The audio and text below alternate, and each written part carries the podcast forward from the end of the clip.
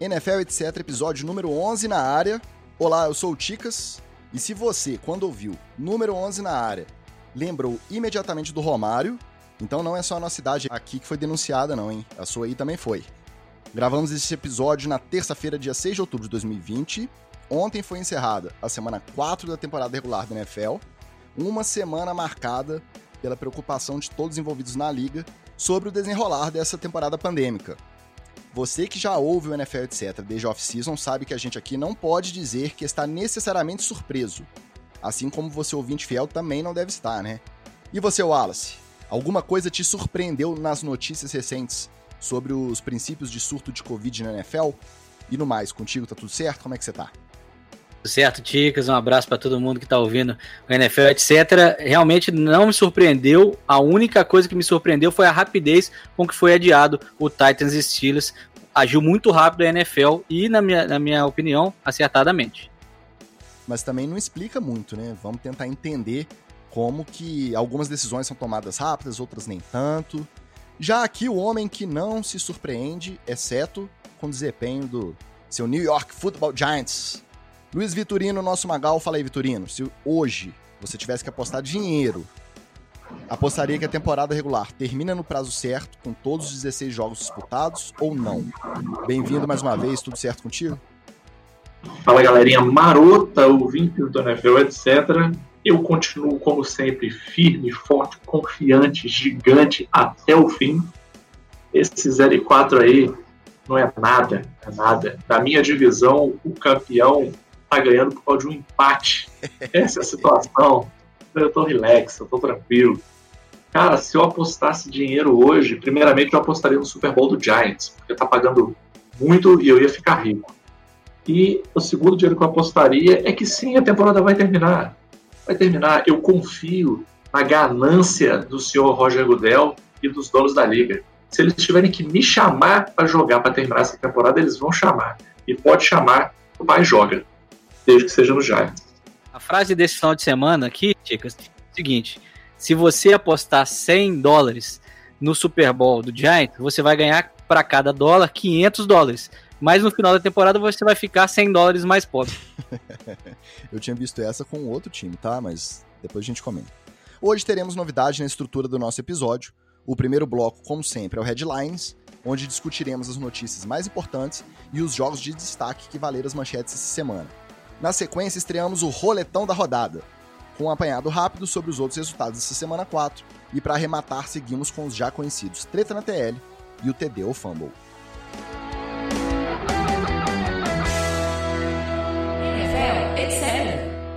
Bom, chegamos hoje ao nosso 11 episódio, e além deste ainda não ser o primeiro em que a gente não vai falar sobre pandemia, provavelmente vai ser o que a gente vai falar mais dados os últimos acontecimentos na NFL.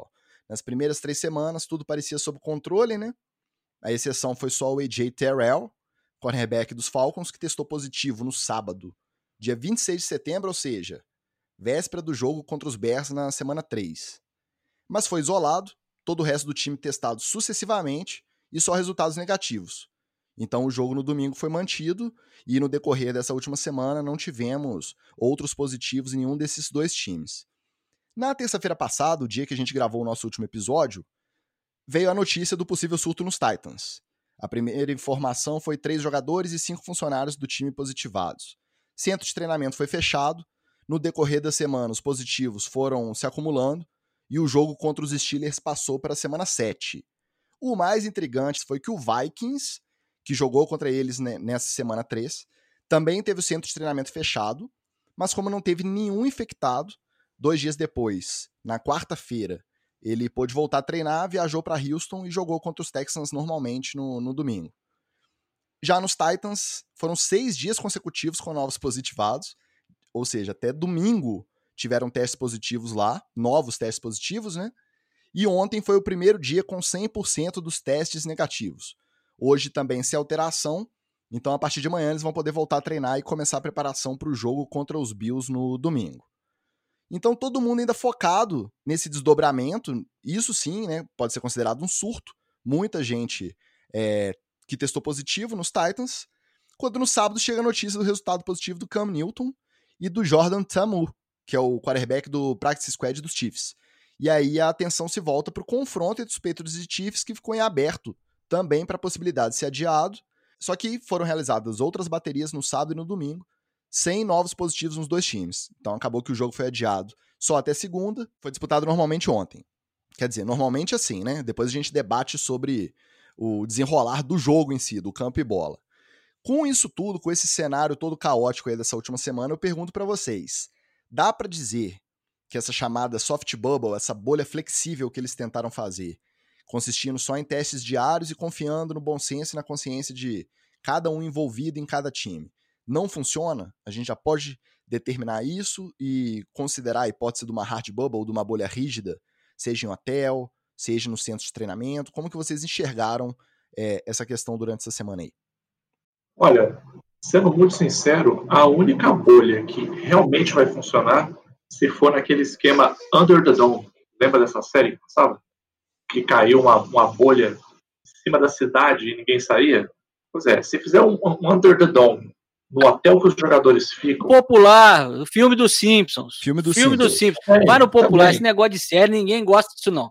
Mas eu sou, um cara, eu sou um cara muito eclético e a minha cultura é avançadíssima. Por isso que eu trago essas referências que enriquecem indie, o podcast. Indie ou hipster? Escolhe. Tá? É, um pouco dos dois, um pouco dos dois, eu diria.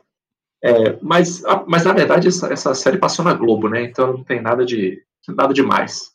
Mas é o único tipo de bolha que funcionaria. Porque não adianta você vir com essa conversinha de fazer hard bubble aqui, ah, ninguém entra, ninguém sai, ah, ah, ah. a gente sabe que vai entrar gente e que vai sair gente, sempre por motivos escusos. Nunca vai ser uma coisa assim de o jogador fulano sentiu uma falta enorme da vovó dele de 105 anos e ele não é o cara que bota a camisa na mulher para tentar trazer ela infiltrada, é o outro que vai fazer festinha, é o outro que vai. Eu não duvido nada que algum OL vai sair para comer, entendeu? Então, cara, nem soft bubble, nem hard bubble. Ainda mais que se você tenta apostar, vocês falam que as minhas apostas no Giants são insanas. Insano é você apostar na consciência dos outros. Isso sim que é insano. Você fala assim, não, o cara vai ter consciência, ele não vai fazer não. Não vai, a sociedade não funciona assim. As regras existem porque as pessoas não têm consciência, elas vão fazer as merdas mais absurdas que você possa imaginar. Então você bota uma regra fazer e bota uma punição para se ela fizer ela se lascar. É, o Magal tá, tá, tá, correto nesse sentido, que o Monsenso morreu tem um tempinho, né? E a gente vai vendo e vai se preocupando cada vez mais com essa soft bubble, porque a gente vai vendo os casos é, se multiplicarem é, de maneiras diferentes. Agora, instantes antes da gente começar a gravação, a gente teve notícia de que o Bill Murray, que é, que é defensive tackle do Practice Squad, né? O, o Não é do Caça Fantasmas? Para treinar. Não é do Caça Fantasmas? Não, não. Então, esse Bill Murray, é, eu até, até pensei, né? A gente estava até discutindo que se era ele, que é o, era o comediante, é o grande ator também. É, não é ele, é um defensive tackle, então tem que ser pelo menos umas cinco vezes o peso do, do Bill Murray mais famoso é, ele foi de lixo, não, não está dizendo no reporte se é por ele ou porque ele teve contato com outra pessoa, e é, a, alegadamente, né, a, a, gente não tem como precisar, mas alegadamente pelo New England Patriots, ele não teve contato com o Ken Newton.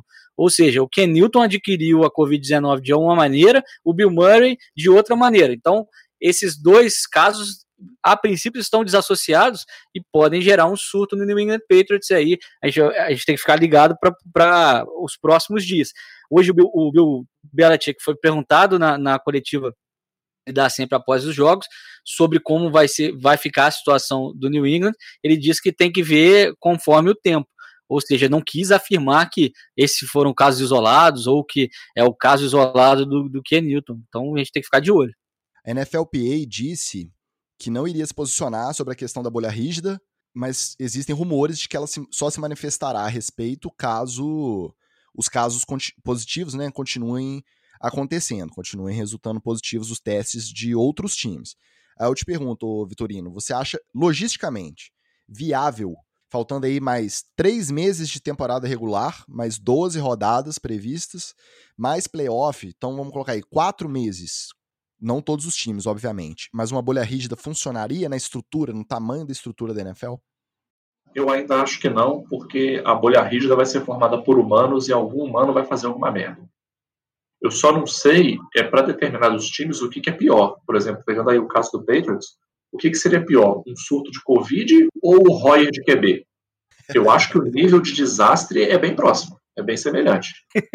É, o, o Roy de QB, ele prejudica objetivamente o surto de Covid, daria um tempinho para poder treinar um outro quarterback, por exemplo. Né? A resposta da liga até o momento, numa reunião com representantes de todos os times ontem, na segunda-feira, 5 de outubro, foi cobrar mais obediência aos protocolos. Então, a gente comentou aqui sobre as multas que os técnicos e funcionários, na verdade, os técnicos e os times receberam, né? Por não estar usando corretamente a máscara nas sidelines. Agora a liga disse que pode até tirar picks, futuras picks, né, no draft de, dos times, então já começa a ficar mais pesado, já aparentemente pode ser que o dinheiro não faça tanta diferença para eles.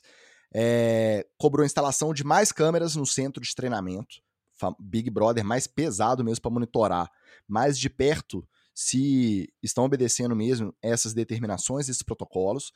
Determinação. Atribuíram a varinha que dá choque? Não, né? Não, mas eu acho que não vai ficar muito longe disso, não. É, tá demorando, né?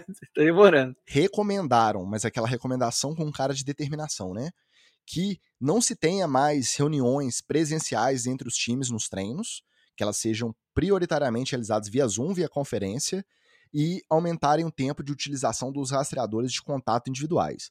Aí, ô Vitorino, tudo bem, no, no papel, a gente até entende que isso já é uma forma de restrição. Eles estão restringindo um pouco mais as condições que eles tinham determinado anteriormente. Mas ao mesmo tempo, quando eles falam que eles estão tentando rastrear o contato, igual o caso dos Titans, que teve no final, acho que foram oito ou nove jogadores positivados. Eles não, se eles rastrearam, eles não disseram nem de onde é a suspeita onde pode ter ocorrido essa primeira infecção, essa primeira contaminação.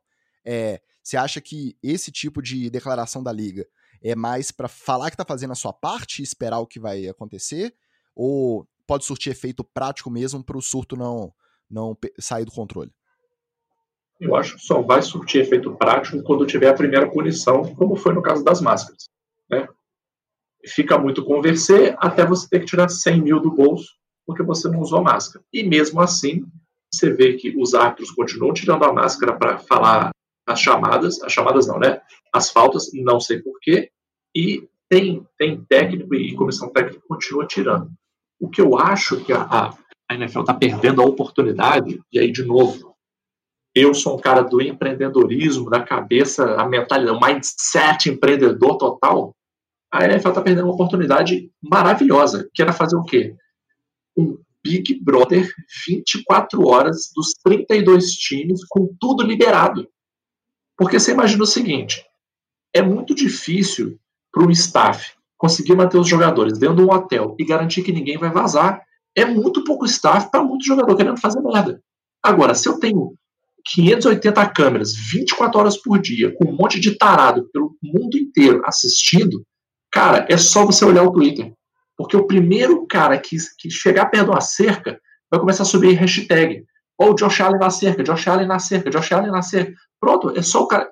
A galera pode ficar os caras do hotel, né, ou quem estiver fazendo o controle lá, pode ficar sentado olhando o Twitter. A hashtag que estiver subindo é de alguém que está fazendo merda, vai lá e pronto. Você pode cobrar ou você pode deixar barato e meter propaganda em cima, cara. Eu só queria pedir, se isso acontecer, porque tem aquele cara da NFL que escuta o nosso programa, né?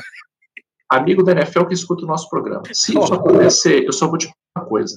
Eu não tenho nada contra eles, tá? Nada contra eles. Mas, por favor, pede para o pessoal da Cruz Vermelha fazer umas três ou quatro variações da propaganda, porque se eu ficar assistindo o Game Pass e eu ouvir aquela música da Cruz Vermelha mais uma vez, cara, eu não sei o que eu vou fazer, entendeu?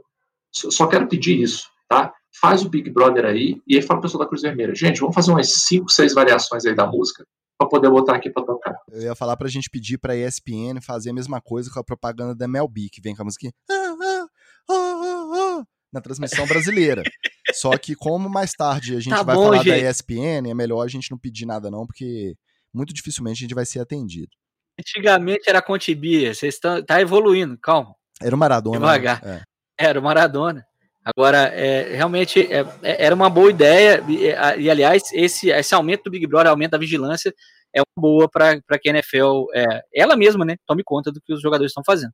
Uma coisa que eu esqueci de comentar nessa no resultado dessa reunião também foi a determinação de que os jogadores não participem de eventos presenciais, mesmo que organizados pelos times. Porque tiveram dois casos na semana passada, um dos Colts, que fizeram um evento de caridade, mas o dos Colts, assim, a princípio, doações, mantimentos e esse tipo de coisa, mas com todos os jogadores aparentemente de máscara e tentando manter ali o um mínimo de distanciamento. Já os Raiders em Las Vegas, o evento não foi promovido pelo time, foi promovido pelo Darren Waller, o Tyrant do, do Raiders, e com a participação de vários colegas de time, inclusive o Derek Carr, e aí todos entrando num salão, provavelmente de um cassino, de um, um salão de eventos enorme lá, sem máscara. E lógico que quando eles foram indagados depois, eles falaram que tiraram a máscara só para mostrar o rosto para as pessoas que estavam participando, que a causa era justificável. A NFL não quis saber, multou em 30 mil o Waller por organizar e 15 mil dólares o, os demais jogadores. Nesse embrólio todo, já existem rumores na possibilidade de ter que se reduzir a temporada, pudesse ser reduzida para 12 jogos de temporada regular, passando apenas um jogo contra os rivais de divisão, e excluindo um jogo contra rival de outra conferência que terminou na mesma posição dentro da divisão no, no ano passado. E com isso, ao invés de sete times de cada conferência, seriam oito nos playoffs e sem bye, uma rodada cheia de wildcard. Vocês acham que rumor, boato, o famoso wishful thinking, traduz wishful thinking aí pra gente, Vitorino, ou pode ter um fundo de verdade essa, essa história aí? Wishful thinking, a melhor tradução que eu diria é o, uma expressão que já não se usa mais muito em português, que é o oxalá. Tomara. Boa, boa. Vamos ver. Mas, cara, para mim é, o famoso tchim. Se fizer sentido financeiramente, eles vão fazer. Se não fizer sentido financeiramente, eles não vão fazer. Simples assim. Ô, Wallace, você acha que vai até o final ou que eles vão ter que se mexer para fazer algum tipo de alteração nesse sentido? É muito difícil que chegue até o final nesse mesmo sentido. Por quê? Porque com a, já o primeiro adiamento, né, a primeira transferência de buy, é, antecipação no caso, que foi de Steelers e Titans, já anteciparam o buy deles para a rodada 4 e não fizeram confronto. Aí, por exemplo, se um desses jogos, um desses dois, estiverem envolvidos em jogos que têm que ser adiados depois, não tem como fazer um outro buy um segundo bye para eles. E aí você vai encavalando a temporada e, por exemplo, se Steelers e Titans estiverem envolvidos em dois outros jogos de dois outros times que têm um surto de Covid, você vai ter que fazer uma temporada com dois byes para eles. Não tem como, tem que encaixar esse jogo de, de alguma maneira. E aí a gente vai ver tudo encavalando muito rápido e aí vai virar uma bola de neve. Né? Enquanto o time afetado ainda tiver antes da semana de bye, dá para remanejar. Depois, é, já tem rumor também de que podem considerar a hipótese de WO, né, declarar o vencedor, o time que estava é, disponível para jogar, em relação ao que não estava. Fora aquilo que a gente já comentou nos episódios anteriores, que é esticar, né? De repente, semana 18, semana 19, empurrando os playoffs e o Super Bowl é, consecutivamente para poder cumprir os 16 de temporada regular. Mas, prejuízo esportivo daqui ou dali, também teve destaque dentro de campo, também dá para falar um pouquinho de campo e bola. E é lógico que o primeiro jogo que chama atenção foi justamente o Chiefs e Patriots, que foi adiado do domingo para segunda. Teve uma atuação deplorável do quarterback 2 dos Patriots, o Brian Hoyer. Nem parece que o cara tem, sei lá, 14 anos na liga, né? Atuação pífia e patética, já diria Mauro César. As defesas foram dominantes, o jogo esteve parelhado até acho que o terceiro quarto e teve uma das chamadas de arbitragem mais absurdas que já vimos nos últimos tempos. Vitorino, seu comentário sobre o jogo nesse no meio dessa confusão toda. Olha, eu acho que esse jogo mostrou duas coisas é, que a gente já deveria saber, os times já deveriam saber, mas eles aparentemente não sabem. Um, Bill Belichick é um cara que estuda muito. Não dá para você ficar fazendo a mesma coisa toda semana e achar que você vai encarar os Patriots e vai dar tudo, vai continuar tudo dando certo. Não vai. Né? Ele, ele, nos primeiros três quartos, não fosse o Brian Hoyer, cara, o Chiefs levou uma sapecada. Não foi uma sapecada de pontos, mas foi uma sapecada tática. Assim, Mahomes não conseguiu fazer, você viu que ele estava super limitado, Ele tentava aquelas bolas no, no Zeller e a coisa não andava. Ele tentava umas coisas fundas no Rio, aí uma dava, a outra não dava. Então, isso aí, eu não sei como é que tem gente que ainda se surpreende com isso. O Bill Belichick estuda pra caralho, o cara é um gênio, então ele vai estudar. Então esse primeiro, essa primeira parte você acha que é mais mérito dos Patriots que demérito do Kansas City. É, achou que estava sem o Ken Newton, que ia levar na suave ali e ia conseguir ganhar fácil. É, não gosto muito dessa expressão porque ela é um pouco sexista, mas famoso salto alto. Ah, eu sou o Patrick Mahomes, nós somos o Kansas City Chiefs, nós estamos aí, pica das galáxias, vamos pegar um Patriot sem Ken Newton. Ah, meu irmão, vambora. Se a gente, se a gente pegou o Ravens com Lamar Jackson e a gente desenrolou, não vamos desenrolar com esse Patriots aí, que tá, tá tendo que depender do Burkhead para fazer umas corridas bacanas aí. E a gente viu que não funciona assim. A segunda coisa é que não adianta você achar que porque você tem bons jogadores, que isso vai te garantir um bom resultado. Vale lembrar, mesmo com as loucuras todas dessa temporada, que por mais que o elenco do Kansas City Chiefs seja muito bom, um bom elenco sem tática, sem estratégia, ele não anda, ele não vai para frente, né? Eu concordo, a temporada tá maluca, né? Um dos, a gente falou tanto mal dele aí, mas cara, um dos times que está invicto ainda é o Titans. Pelo amor de Deus, quem que é o QB do Titans? Quem que é esse homem, gente? O que, que esse homem está fazendo na vida? Ele está lá, invicto. Então, não dá. Achei que foi salto alto do Chiefs, o Patriots foi o Patriots, foi o Patriots do Belichick. Estudou, se ajustou e conseguiu dominar o adversário. E vou te falar mais: no quarto quarto, a coisa só se desenrolou positivamente para os Chiefs porque era o nosso querido Brian Hoyer, que entra no hall de QBs que tem contrato e não deveriam ter. Né? Ah, novamente, ah, o Vitorino só fala disso, eu vou falar disso até o dia que eu morrer era para o Kaepernick ser um reservaraço aí do Patriots. Imagina ele entrando agora nesse quarto quarto, eu duvido que ele ia conseguir fazer tanta lambança igual o, Brian Hoyer fez. Ô Wallace, o Vitorino perguntou, quem que é esse QB do Titans que está invicto? Imagina, você que conhece mais de perto, né, passou um momento de mais proximidade com Ryan Tannehill, Tannehill no lugar do Hoyer, Patriots levava ontem? Ah, fácil. É, o Roy ontem comprometeu completamente o jogo do, do Patriots é, e, a, o pessoal da defesa devia pegar ele dar um, nessa, nessa, nessa semana aí, na hora do, do, do treino, porque, pelo amor de Deus, é, o Patriots conseguiu pressionar o Mahomes com três pessoas só, é, segurar a secundária, não indo para poder fazer pressão no Mahomes, mas é, evitando o passe curto, seguraram o Kelsey, o Travis Kelsey teve poucas jardas ontem, recepções de, que, não, que não adiantaram muita coisa para o Kansas City até o quarto quarto. E o Royer, ele simplesmente entregou a bola pro, pro Kansas City. Agora, realmente é, teve a ajuda luxuosa é, do Royer para poder ganhar. O Kansas City Chiefs é, não foi tão superior assim, o placar é enganoso é, e mostrou que como se faz para poder derrotar esse sistema do Kansas City, o Bill Belichick. Para terminar, quem ajudou mais esse, esse Chiefs foi o Brian Hoyer ou as zebras listradas que apitaram a partida? É a chamada, aquela chamada do, do, do que o Bill Belichick nem, nem desafiou, porque era literalmente uh, um, um sec, aquilo lá era, era, um, era algo que você podia facilmente desafiar, não sei se ele não acreditou, mas essa chamada foi tenebrosa mesmo. Essa, essa chamada foi de se desconfiar, é, porque no vídeo estava claro. Dá para chamar de justiça divina, Vitorino? É um pouco, né? Quem disser que não gosta de ver o Patriot se lascando com a arbitragem é um belo mentiroso. A verdade é essa. Passando para outro jogo de destaque no domingo, um tiroteio com Browns 49, 38 Cowboys o Browns é muito melhor ou o Cowboys é muito pior do que a gente considerava? O que, que vocês acham? Na dúvida, o, o Browns é sempre pior. então, o Browns é um time que tem muita, muito potencial. É, os egos estão lá em cima, os egos são muito grandes, mas se eles resolverem jogar futebol americano realmente deixarem os egos de lado, é um time que tem muito potencial, então ele, ele é melhor do que ele se apresenta geralmente por conta desse, dessa disputa de egos. Mas o Cowboys realmente ele não é esse time todo que a gente pensa.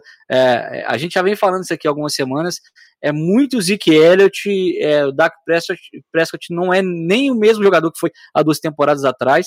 É, realmente a, eu vou falar, a diferença desse jogo foi menor do que deveria ter sido, inclusive. Ô Vitorino, antes de eu te passar a, a palavra, deixa eu só citar umas estatísticas aqui que eu acho que vão te, te inspirar, tá? Browns tá 3 a 1 nas quatro primeiras nos partidas de uma temporada pela primeira vez desde 2001. Quebrou uma sequência de sete derrotas consecutivas em jogos fora de casa. A defesa dos Cowboys permitiu 307 jardas corridas, recorde histórico da franquia, e permitiu 38 ou mais pontos para adversários três jogos seguidos, primeira vez desde 1960. O Dak Prescott está fazendo a parte dele. É o primeiro quarterback a passar para mais de 450 jardas três jogos seguidos. Então, um cara que está sempre correndo atrás do placar tem que lançar a bola para caramba e vai, vai botando o nome aí nas estatísticas. E para terminar, Vitorino, Odell Beckham Jr. tem o mesmo número de TDs na temporada que o New York Giants. Eu vou trazer mais uma estatística então, tá? O Ezekiel Elliott, o grande Zeke, o Feed, the, Feed Zeke, o, garotão, o, o, menino com cara de Ewok, ele teve 54 jardas corridas esse jogo. O meu garotão, aqui, ó, ah. coração do pai, Daniel Jones, meu QBzão, correu 45 jardas. Então, Zeke Who? Zeke Who? Quem é Zeke? Mas propõe a trade, propõe a trade lá. Pode botar a trade. Bota meu menino Daniel Jones para correr lá no, no Cowboys. Tá, tá, fazendo praticamente a jarda do Zeke. E culhão o menino tem. Mas falando sério, falando do Cowboys, é, o Cowboys fazendo aqui uma metáfora sertaneja, né?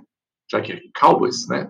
Fazendo uma metáfora sertaneja, o Cowboys, ele é o ataque dele é uma frente de Dodge Ram e a defesa é uma caçamba de saveiro. Esse é o problema, entendeu? O ataque, você vê que o ataque está produzido bem, mesmo o, o Zeke fazendo essa vergonha jogo após jogo. Ele está lá para nada, ele está lá só para encher o salary cap. Então, mesmo assim, a defesa está andando. Eu vou te falar um negócio.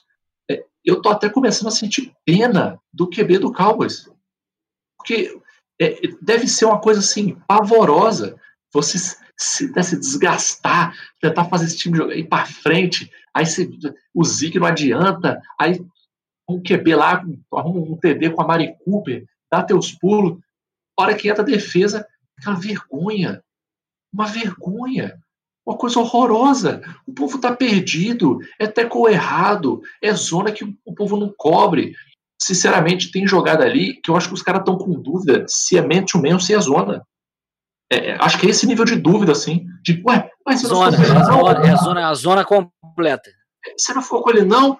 Ué, era, era to meio? Eu achei que era a zona, é, sabe? Era a zona. Pelo amor de Deus. É, assim, é, é, eu acho triste, triste de verdade, porque se, se o Cowboys. Triste um pouco, né? Também não acho triste, não, porque é o Cowboys.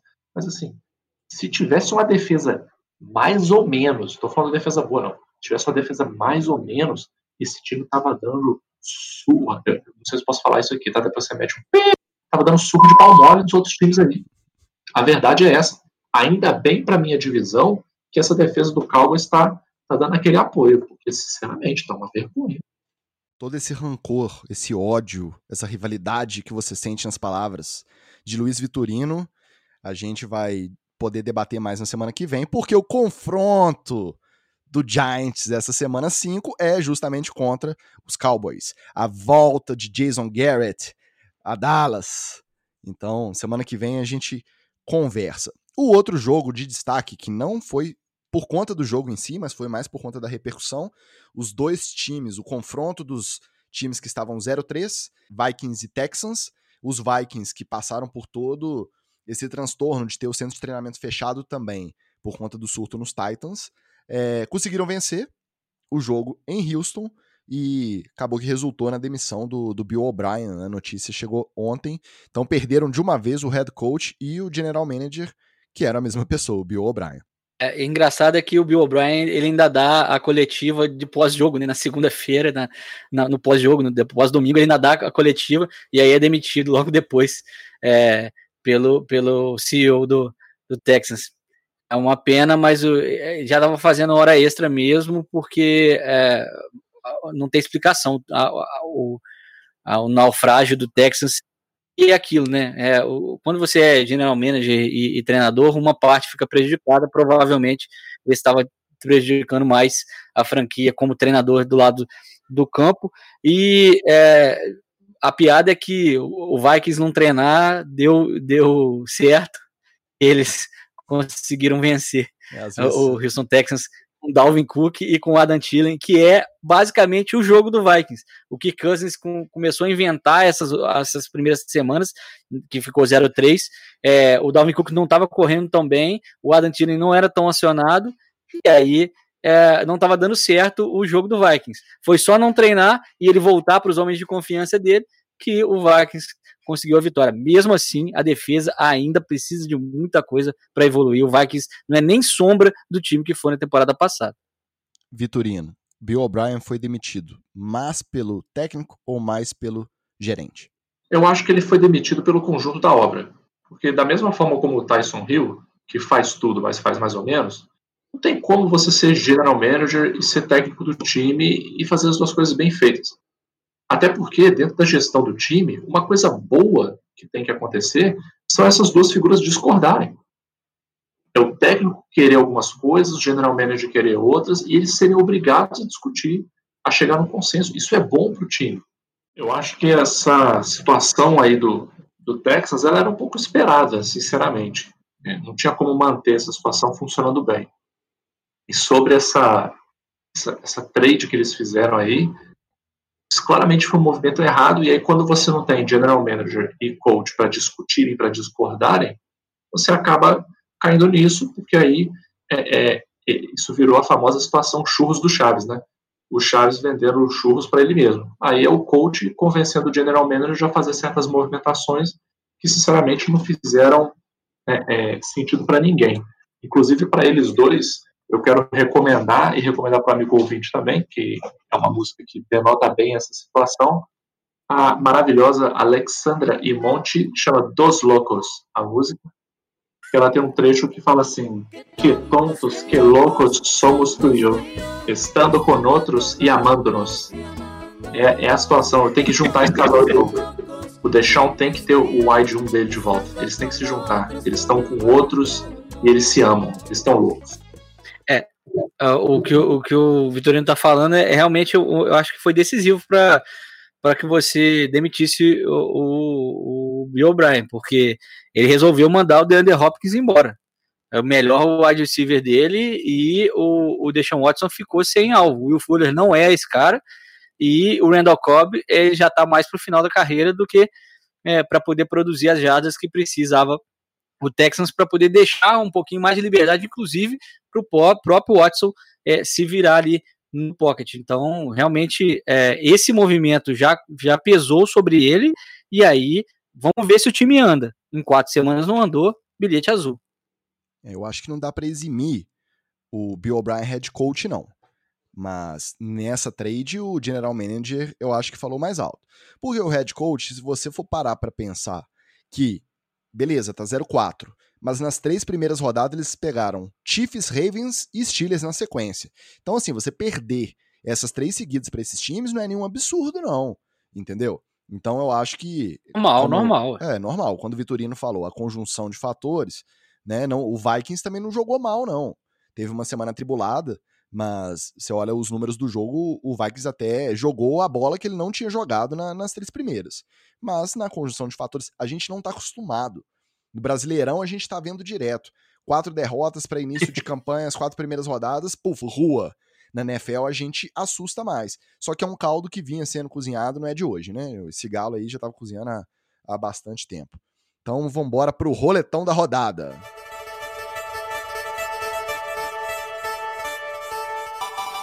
Então no Thursday Night Football, Broncos e Jets. Peladão, 37 Broncos, 28 Jets. Um peladão daqueles e que chamou mais atenção no noticiário nos dias seguintes, por conta de muito late hit da defesa dos Jets para cima dos Broncos.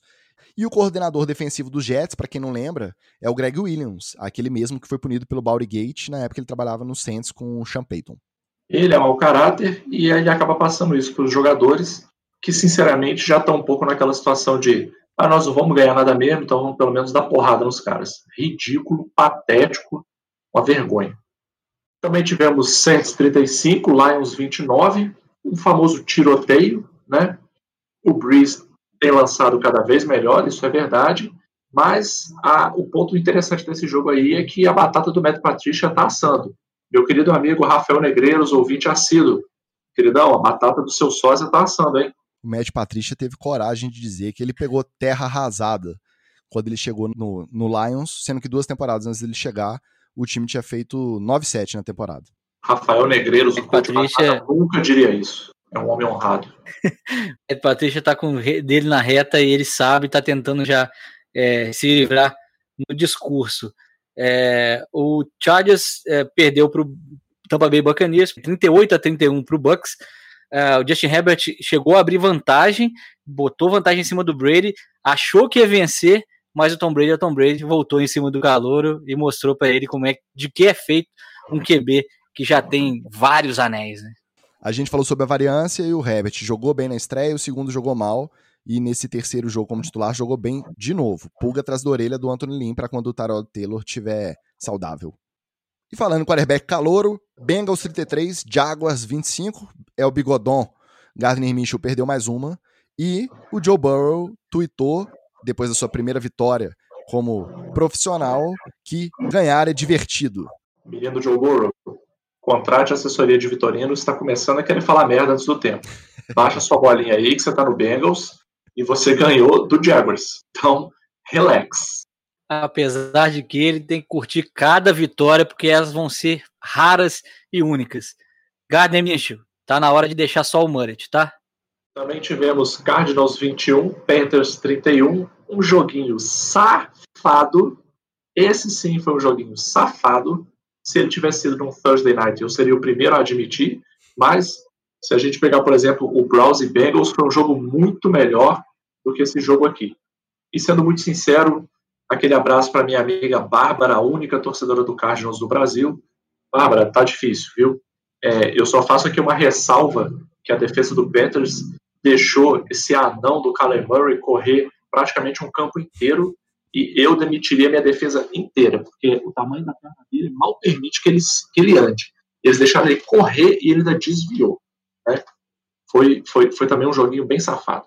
Kyler Murray precisa tomar cuidado porque tá virando um QB unidimensional, mesmo com alvos como DeAndre Hopkins é, e uh, Larry Fitzgerald, por mais que esteja no final de carreira, são grandes alvos.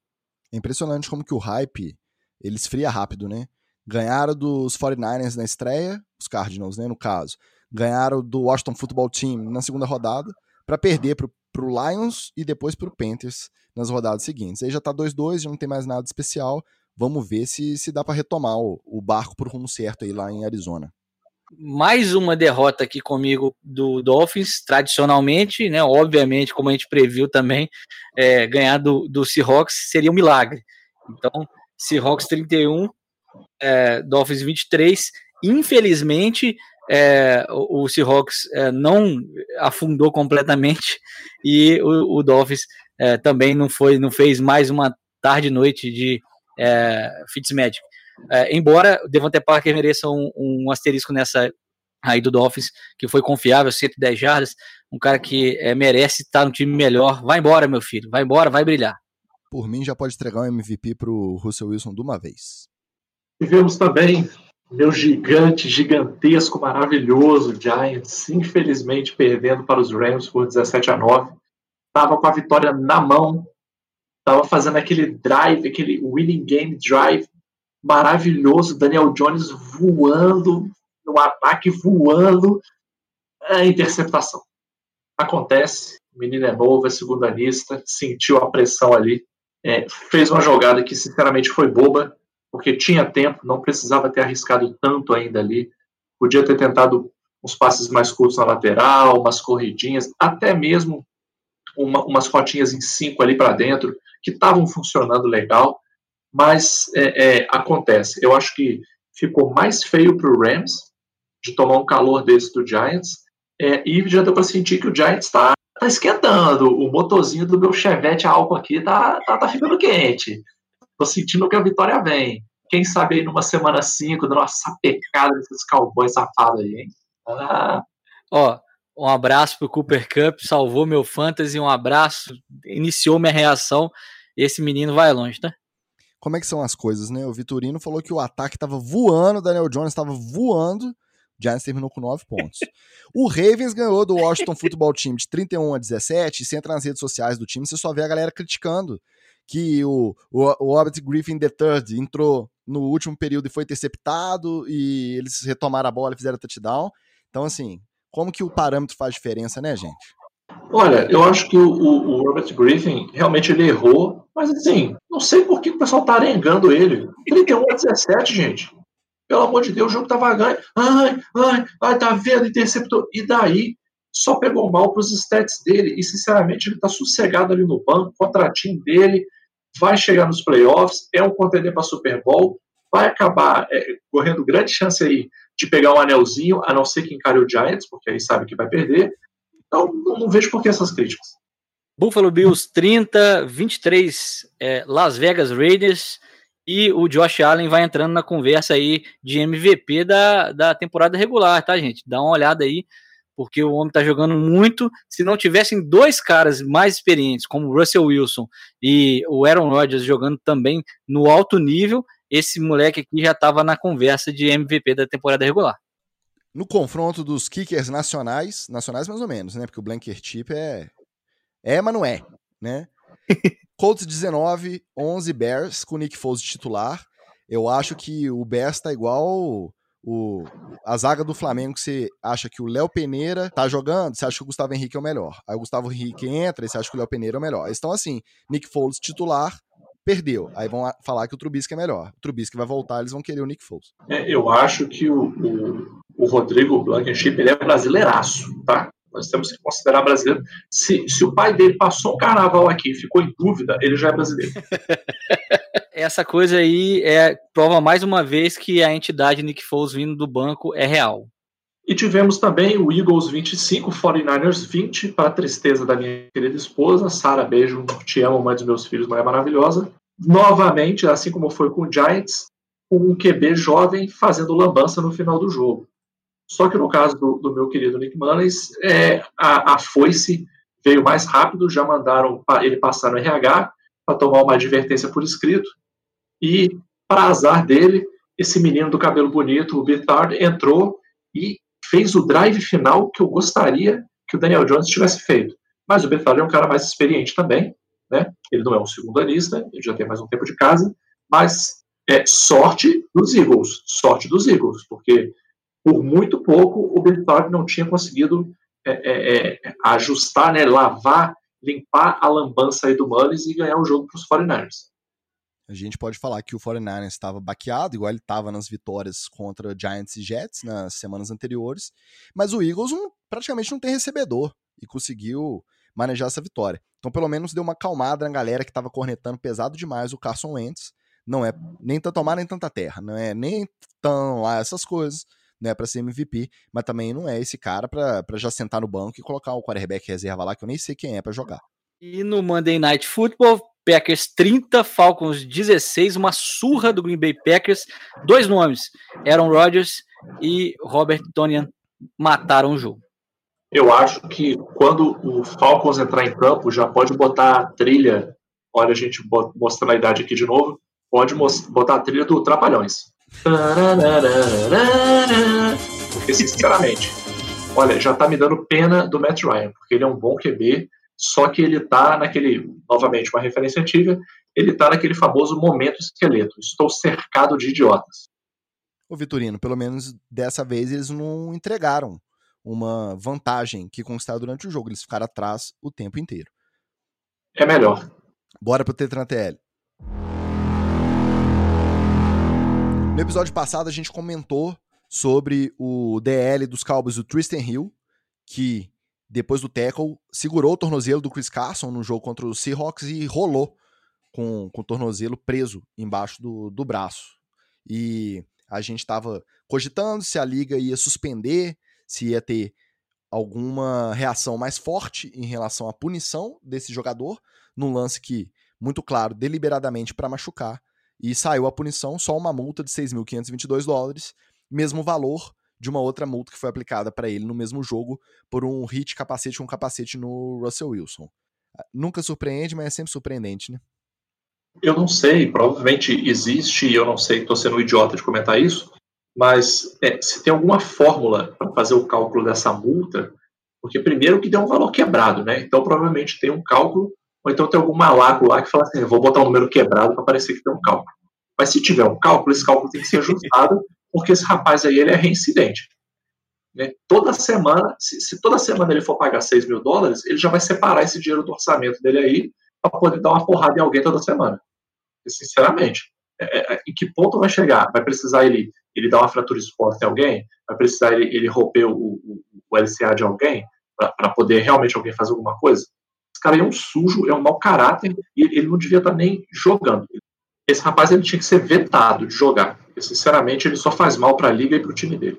Difícil é que ele pode tirar um jogador, não só como o Carson, durante muito tempo de um jogo, ou até mesmo do próprio da própria partida, e se beneficiar disso, e aí, pelo dinheiro, ganhar, ganhar a vantagem esportiva, pagando 6 mil dólares, 6.500 dólares e, e uns quebrados, e é, um cara igual o Russell Wilson, que pode ser MVP e tal, de repente toma um targeting assim, e aí vai perder muito mais do que isso. É bom a NFL rever esse tipo de punição, porque é, o que a gente vê e, e a, observa vendo os jogadores que são leais jogar, dá muito para evitar o que ele fez. Todos os dois.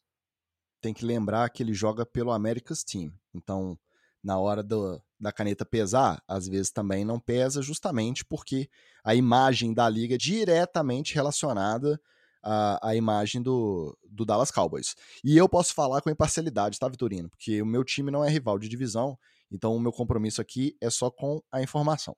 Eu não estou aqui para ser imparcial, eu estou aqui para meter o pau nos meus inimigos. Falando em meter pau nos inimigos, Jalen Ramsey e Golden Tate caem na mão após o jogo.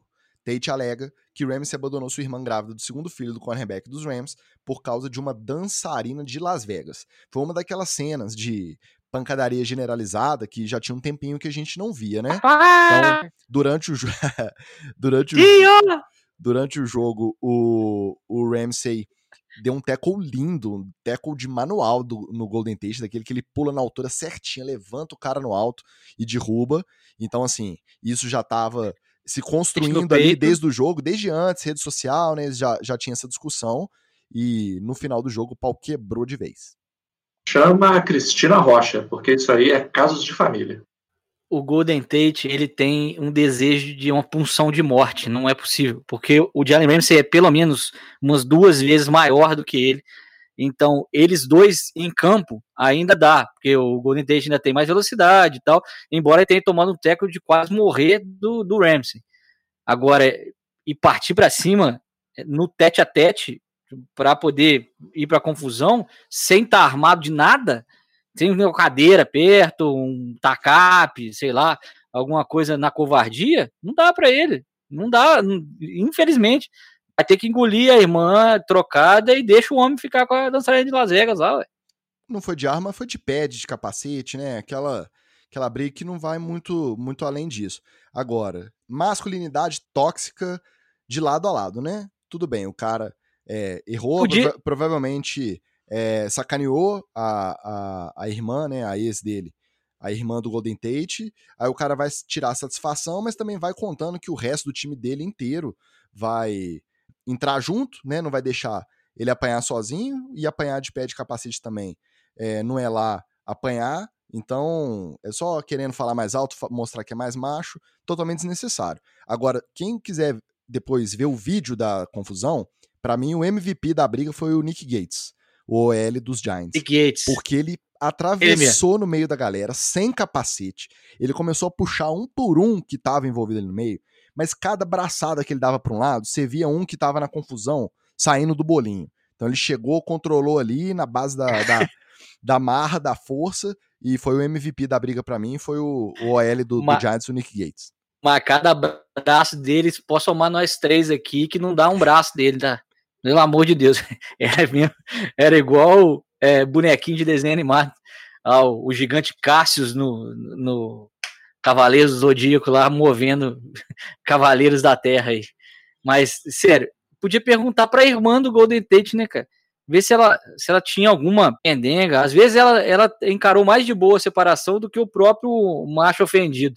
É, é realmente o que você falou, Ticas. É, um, é masculinidade tóxica é, num jogo que já é agressivo, mas de novo, é muito menor do que o outro, cara. Não tem por que ele brigar.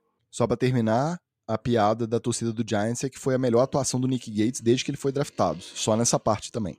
Seguindo para treta na TL, dessa vez na TL do Twitter, Davante Adams tweetou que estava fora do Monday Night Football, apesar de ter feito tudo o que era necessário para jogar, mas que parecia que outras pessoas sabiam mais sobre seu próprio corpo do que ele mesmo. Aí, obviamente, com a repercussão negativa, deletou em seguida. Ai, ai, ai. De novo, aquela frase. Deletar tweet é falta de caráter. Fez a, a crítica, banca. Eu acho que ele tá em parte certo. Ele conhece o corpo dele como ninguém. Sabe se dava para jogar ou não. Só que os médicos do Green Bay Packers, eles têm que pensar numa temporada inteira. Esse último jogo agora da semana 4 era o último jogo antes do bye. E aí ele fica ganha três semanas para se recuperar 100% para a próxima partida e voltar para a temporada inteira. Então, o, o, Adams quer sempre jogar o próximo jogo, mas quem tem que pensar no longo prazo é a comissão técnica do Green Bay Packers. Ele pode ficar bravo quanto ele quiser. Agora, é, ele não pensou, ele pensou só no agora, não pensou no futuro. Ah, cara, que, que molecagem, né? Que molecagem, né? Que vergonha. Um homem desse tamanho. Ai, ai, eu queria estar tá jogando, mas ninguém deixou eu jogar, né? Hum, vai ver que ele sabe mais do que eu. Ah, meu irmão, toma vergonha nessa cara. Pelo amor de Deus. Você tá jogando na NFL, cara. Aí me vem com, ai, ai, ele sabe mais que mais meu corpo do que eu. Ah, cara, que vergonha. Olha, eu vou te falar, mais vergonhoso do que apagar o tweet foi o próprio tweet.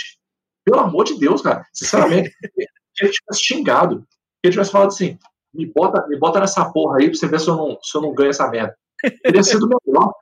Ai, eu vi que ele sabe. Ai, meu irmão, eu vou te, vou te falar um negócio, cara.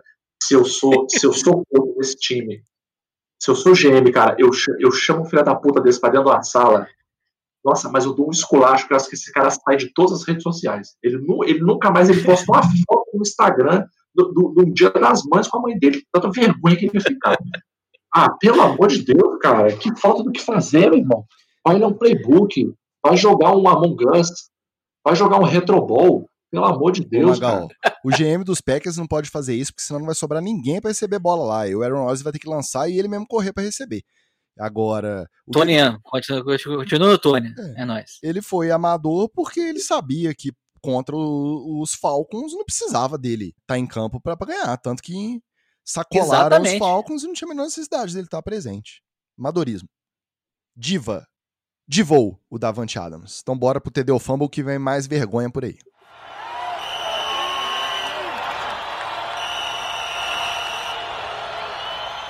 Antes de sua última temporada em Oregon, Justin Herbert recusou uma ligação feita diretamente ao seu celular às quatro da manhã. Quem ligava era o Tom Brady para desejar sorte, porém sem considerar o fuso horário.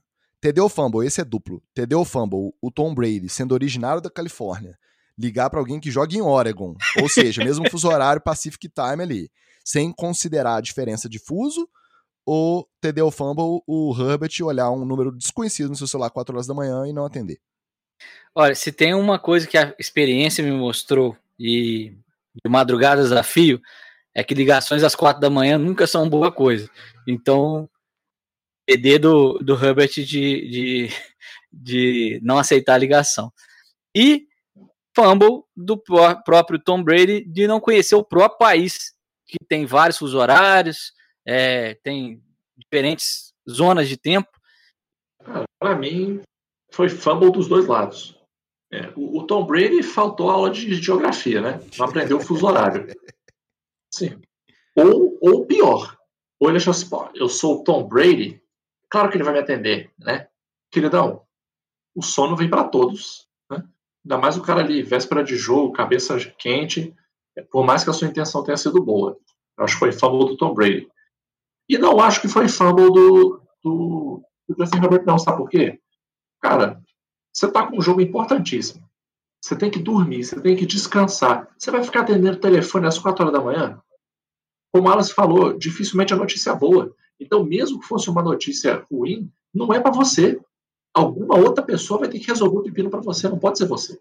Entendeu? Então, fumble do Tom Brady, TD do meu querido Justin Herbert. Eu volto com os relatores, já que vamos ter unanimidade tanto no fumble do Tom Brady quanto no TD do Herbert, só para acrescentar que o Tom Brady me escreveu um raio de um livro falando sobre como chegar aos 40 e tantos anos, disputando esporte alto nível, que tinha que dormir, sei lá, 10, 12 horas por noite, tomar 5 litros de água por dia. Se o Herbert é fã do cara e lê o livro, ele não vai acordar 4 horas da manhã para atender o celular. Pronto. Está aí o segredo do Tom Brady, ele, ele não deixa os outros dormirem, pô. Ele não, ele não deixa os outros caras dormirem às 10 horas que ele aconselha. Tá aí o segredo. É. Ele quer ser o recordista sozinho. Sean McDermott mantinha pôster do John Gruden atrás da porta do escritório do seu primeiro trabalho na NFL nos Eagles, para ajudar a se motivar. O assunto veio à tona depois do confronto entre Bills e Raiders no final de semana. Entendeu, Fumble? Pra mim é TD. TD, pô. Pode falar o que quiser dele, cara, mas o cara é inteligente, o cara entende do jogo e cada um bota no seu quarto o ídolo que mais lhe apetece. Tem gente que bota aí BTS, tem gente aí mais da nossa época, né? Que botava aí um Five, um N-Sync, quando você sabe que a boy band verdadeira são os Backstreet Boys. Então, é, cada um curte o que quiser curtir, né? E parabéns aí, porque até que o John Gruden merece, merece um posterzinho, sim. Olha, não só acho TD, como teria se tivesse um pôster do John Gruden na época do Tampa Bay metendo o dedo na cara, ou do Gruden Grider metendo o dedo na cara com cara de mal, eu teria na, no, no, na porta do meu quarto para poder me motivar também. para mim é TD. Se colocar em contexto, depois na entrevista do McDermott, ele explica que o Gruden, acho que foi o técnico mais novo, não sei se o recorde ainda é dele, mas foi, acho que o técnico mais novo a chegar no Super Bowl, ganhar o Super Bowl, e é só cinco anos mais velho que o, o McDermott, então ele tinha esse espelho, né, essa motivação aí para poder seguir na carreira. Então, Apesar de não ser o pôster mais bonito que ele podia escolher, tem um bom motivo, para mim também é TD. Aaron Rodgers confessa que já fingiu que o fone do capacete falhou para poder decidir sozinho a jogada. Entendeu, Fumble? Bom, para mim é fumble do, do próprio Aaron Rodgers de revelar isso, porque ele podia ter continuado durante algum tempo, até o final da carreira, decidindo nas próprias jogadas, porque ele faz isso muito bem. É, vamos lembrar aí que o Mike McCarthy aí foi segurado durante muito tempo lá em Green Bay, com ele mesmo decidindo as jogadas. Sinceramente, olhando para a carinha do Rodgers, você, alguém realmente pensava que isso não acontecia? Olha a carinha dele. Se você pegar, se der uns closes na cara dele, na época do Mike McCarthy, você vai ver o olho dele revirando umas, umas 25 vezes por jogo. Ele ouvia a chamada aqui falando, puta que pariu. E aí ele fica naquela, né? Eu faço a chamada que eu sei que vai dar errado, o cara não vai admitir que a culpa é dele. Se eu faço a chamada diferente e ela dá errado, ele vai dizer que deu errado porque não foi a chamada que ele fez. Então, sinceramente, eu acho que não só é TD dele, como eu acho que tem muito mais gente aí na liga que deveria fazer o mesmo. Para mim é TD. Eu não sou torcedor dos Packers, mas como a minha consorte aqui, que por sinal também é produtora, designer e auxiliar de todas as tretas do NFL, etc., a Patrícia é torcedora, aí a gente acaba acompanhando junto. Beijo, Patrícia. Se eu torcesse para os Packers e tivesse que escolher alguém para chamar uma jogada no momento decisivo, se eu tivesse que escolher entre Matt LaFleur, Mike McCarthy ou Aaron Rodgers, quem que você escolheria? Eu escolheria o Aaron Rodgers. Então, TD. E agora o TD o Fumble, que ganhou as redes sociais, inclusive no nosso Instagram, a maioria disse que era fumble. A maioria, então, foi justa e consciente. Mas eu não quero influenciar o voto de ninguém, não, tá? E ESPN do Brasil favoreceu a transmissão de Chiefs e Patriots, remarcado em cima da hora, em detrimento de Falcons e Packers, que já estava agendado para o Monday Night há bastante tempo.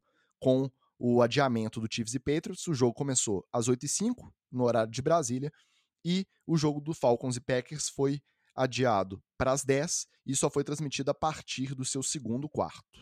Entendeu, Fumble? É, para mim foi TD. Porque, sinceramente, se você é o cara que tem que fazer a opção, você tem Chiefs e Patriots de um lado e qualquer jogo do Falcons do outro. Qual jogo você vai querer transmitir? Você vai querer transmitir qualquer jogo que não tenha o Falcons. Sinceramente, para quê? Você vê o time tomando outra sapecada. E eu gosto de ver porque o pessoal reclama, só que o pessoal reclama sabendo que está reclamando errado. Porque eu duvido que alguém achou que esse Falcons e Packers ia ser melhor do que o Chiefs e Patriots. Todo mundo achou que o Chiefs e Patriots ia ser um jogaraço. Porra, nossa, vai ser um embate. Ninguém achou, ninguém tinha como prever que seria a merda que foi. Ninguém teria como prever. Então, assim, é, é, eu não acho que a ESPN fez errado. Se eu estivesse no lugar lá, eu teria tomado a mesmíssima decisão.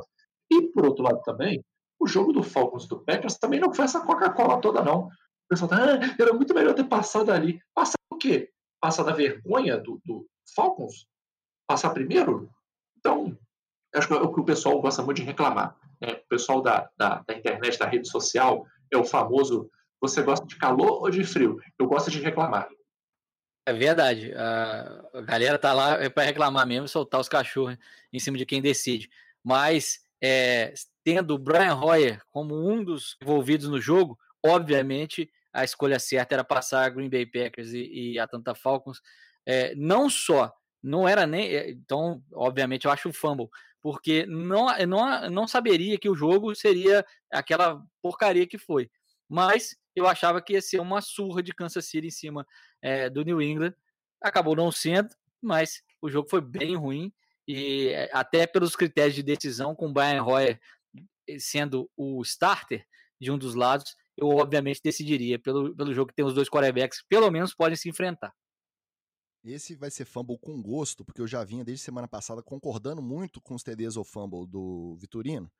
Então esse fumble vai ser com gosto. E olha que assim, nós somos privilegiadinhos, nós temos acesso, como a gente declarou lá, o nosso estagiário do Instagram, na verdade, declarou lá no nosso Instagram, nós temos acesso ao streaming Give Your Jumps. Então, assim, a gente consegue quebrar duas telas, põe uma no celular, uma na televisão, uma no computador. Mas, cara, o torcedor do Patriots e o torcedor do Chiefs assistem trocentos jogos durante a temporada regular transmitidos com a transmissão nacional da ESPN. O do Falcons não. É verdade. Aí o cara fica a semana inteira esperando o Monday Night para ele poder assistir, mesmo que seja perder. E aliás, o Vitorino, antes de todo mundo aqui desse podcast, não devia julgar o cara que fica esperando para assistir o time na tela para perder, entendeu? Porque nisso ele, ele, ele conhece essa realidade. Então, é fumble, porque aí o cara fica na expectativa de ver o jogo e vai ver. Tudo bem. Como Chiefs e Patriots não deu muito jogo, não foi muito equiparado, ele acabou até mais cedo. Acabou que pegou do segundo período para frente quase inteiro, já virou pro Packers e Falcons. Mas se tem uma prorrogação, ia pegar do meio do terceiro, às vezes com o jogo já resolvido. Para mim é fumble. Só quero falar que esse negócio de eu tô acostumado a assistir o jogo para perder, isso é só desde 2012, tá? De 2012 para trás era só alegria. Só desde 2012, então tá recente. Na minha timeline tá, tá recente, esse 2012 pra cá tá recente pra caramba. É, 2012 só tá recente para quem tem a idade do Wallace. Com essa a gente pode se despedir e terminar torcendo para que a Covid não se dissemine por mais times e que a gente possa seguir se divertindo com essa temporada que, apesar de tudo, tem jogo, tem futebol americano sendo bem jogado, mal jogado e dando motivo para a gente voltar com o nosso podcast na próxima semana. Alguma recomendação? Jabá, abraço, aproveita, Wallace. Até semana que vem. Um abraço, um abraço, galera. Até semana que vem. Um beijo pro Marcelo Faria, exclusivaço, pegando fogo para você, Marcelão. E é, fiquem ligados, porque, como o Ticas falou, essa temporada também vem surpreendendo. Então, Titans e Bills, domingo, dia 11, às duas da tarde. Promete ser um jogaço entre duas equipes que a gente não estava esperando tanto na temporada aí. É, Josh Allen versus o garoto Tannehill. Um abraço. No meu abraço, eu vou pedir aqui para o amigo ouvinte do NFL, etc., que valorize uma pessoa que está presente na sua vida ao longo dessa temporada, que é o brother que arruma os links. Todo mundo que gosta de NFL tem um brother que arruma os links. Então, valorize o seu brother que arruma os links. Trate ele bem. Compre um presentinho na Amazon e mande entregar na casa dele. Como a temporada vai demorar, compre um presentinho no AliExpress e mande entregar na casa dele, que lá no Super Bowl vai chegar. Valorize o seu amigo que te arruma os links, tá? Um abraço, um beijo para toda a minha torcida do Giants maravilhosa. Ai, ai, o stream Give Your Jumps tá ganhando cada vez mais projeção nesse podcast e eu vou ter que pedir pro estagiário emitir outra nota oficial no nosso Instagram. Retomando o abraço do Wallace aqui, só reforçar o abraço pro Marcelo Faria, que ajudou o nosso estagiário pauteiro a produzir o Treta na TL dessa semana. E, como eu tinha prometido semana passada, vou mandar outro abraço pro nosso maestro Diego, que disse que não conseguiu assistir o jogo ontem, que sem o Canilton ele nem quis ver e que ele sabia que ia perder. Aham, uhum, sei. Pessoal, Sigam-nos no Instagram, NFL etc, no Twitter, NFL underline etc. E se quiser xingar o Wallace ou o Vitorino, pode mandar pelo NFL etc podcast arroba gmail.com. Um abraço e até semana que vem.